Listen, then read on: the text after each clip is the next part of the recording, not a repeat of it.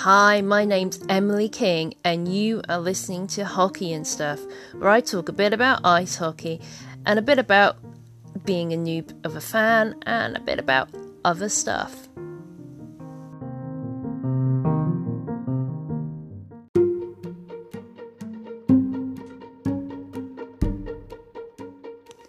So I just caught up with the Bruins Wednesday game where they were at the Detroit Red Wings it was and a kind of for me, I suppose by their standards, maybe a bit of a slow game. It didn't have the intensity of some of the other games they've had whilst they've been out on the road lately.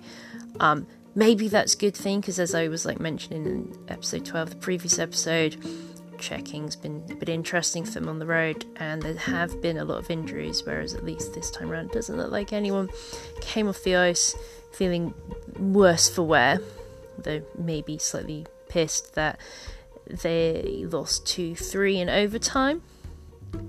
But and it is a, it has been a long series of away games. I mean, they've got three more games on the road until they're finally back at TD Garden uh, on Thursday, and you know I'd, I'd, be happy to see them back home because it has looked like it's been quite tiring. There was one thing I found really positive about watching um, this uh, Detroit Red Wings game or you know the, the, game that the Bruins were playing there. In that, um, I think the last game I like really uh, tried to pay attention to, where they were away at Detroit, was that um, there just weren't that many people in the stands. That previously, uh, when I tried watching a, a Detroit, um, a, a Bruins at Detroit Red Wings game. And, and this time actually there were people there. I don't know if it's because it's in the states. It's a holiday week, um, so obviously it's Thanksgiving week, and obviously maybe you know maybe people left work and shit early on Wednesday and we are able to go to the game. We're already on holiday. Um, but the last time I watched a game at the Little Caesar Arena, it was looking rather empty um, in the stands. So it was definitely nice to see that there were a lot of fans there, regardless of who they were supporting, you know, and actually watching the game. Um, but going back to the score, um, it was so tight the game that they played, like you know, kept matching each other when they did finally get some goals, but that that final one in overtime, just yeah, just drove it over the edge. Um, and I'm kind of wondering how the next three games the Bruins have got coming up are going to go. They got one tonight, my time. Well, it's more like probably going to be technically sat the early hours of Saturday morning, my time, like around midnight, one in the morning. Uh, it's the next game, and they got two more games after that, and then finally back home to TD Garden.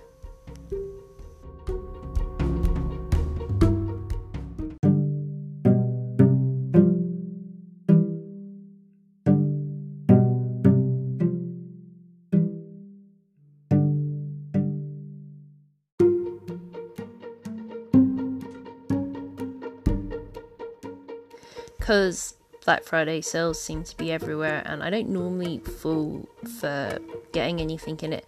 However, I noticed that the was it the Fan Fanatics jerseys are like on sale at the moment on the NHL International shop. So rather sp- than spending £140 on one of these not obviously full replica jerseys, um, I decided to spend £98 um, on a treat for myself.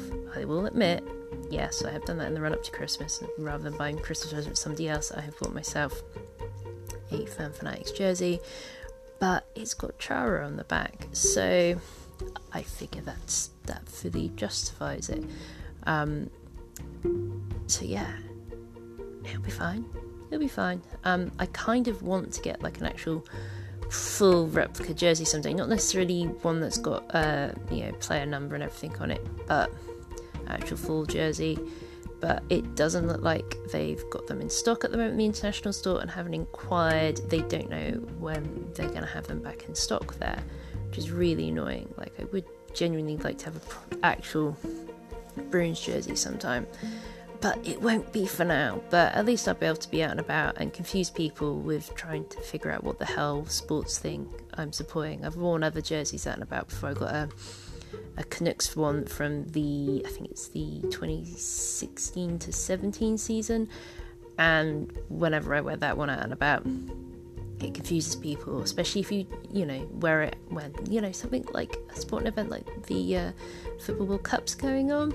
That confuses people because like, oh, it's a football. Sh- oh, wait, no, it's not a football. It has sleeves. It's not a football shirt. Oh, that that was a common look I got over the summer during the World Cup. So you know, jerseys, cool. Um, I also have like a currently have an All Stars 2016 jersey um, that I got from Tennessee um, in 2016, but still not quite the same thing.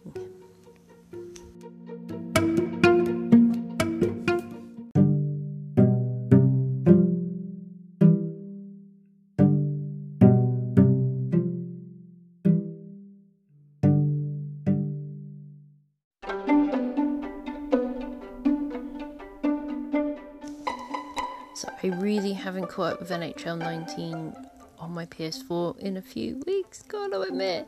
Um, I went through a massive uh, Skyrim bout, and that has now given away to playing Pokemon Let's Go Eevee, as I've kind of mentioned previously. And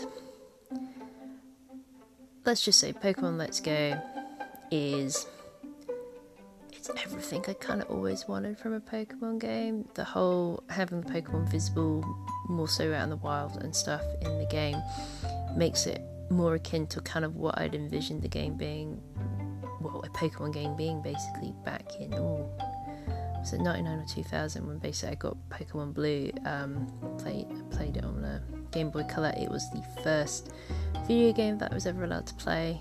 Um, and yeah, it's it's been pretty cool playing that uh, whilst watching games.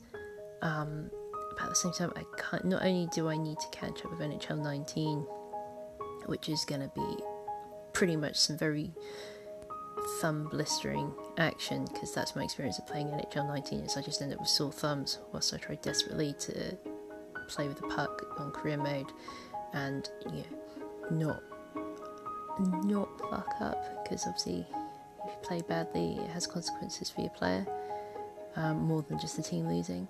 Um, other things I really should be doing is knitting at the moment. There's uh, some present that um, I'm making for a relative who thought they were just going to get one small thing but I thought oh no I could I could make them a set. I'm not saying what in the off chance that they end up listening to this episode but if you do I'm not saying what you're getting. You're getting more than what you asked for. That is all. Um, but I mean, I do wonder. You know, going back to what I've been talking about in the previous episode, like how many people tend to do something else whilst they watch you know, hockey on TV, because like you know, especially when commercial breaks and stuff come up, which for me involve nothing. Like occasionally I see a snippet of what the American broadcast had, but actually um, the screen basically just comes up with like grey greyed out rink with a giant floating NHL logo circulating around whilst the words commercial break play on the screen. Um, same happens for intermissions pretty much. Um, so it makes me wonder well, A, what do people do anything actually whilst the game is on? Obviously, not something that takes their eyes away from the screen too much, and B, what do people do when the commercial breaks run? I mean, depending on how frequently breaks happen, it's not a let's make a cup of tea, as you might do over here in the UK, uh, in between things. I know, I suppose people might grab some beers or something. I don't know, but I do wonder what people's like commercial break or game rituals are for when they're watching, and they're obviously not rinkside. If you happen to have a particular ritual and you're listening, um, you can send me a live voicemail on Anchor if you're using Anchor. If not, and you're on something like listening to me on somewhere like Stitcher or whatever, I know tweet me at emkingma and let me know what your sort of game watching rituals or ritual are. I'd love to know.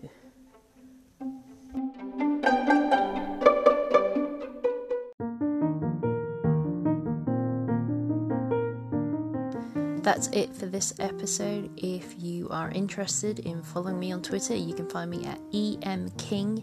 You also follow me on Instagram at Emily Jayne, that's J A Y N E, King M A. And if for some reason you really like geeky things, I suggest you check out my main podcast at nerdsassemble.co.uk.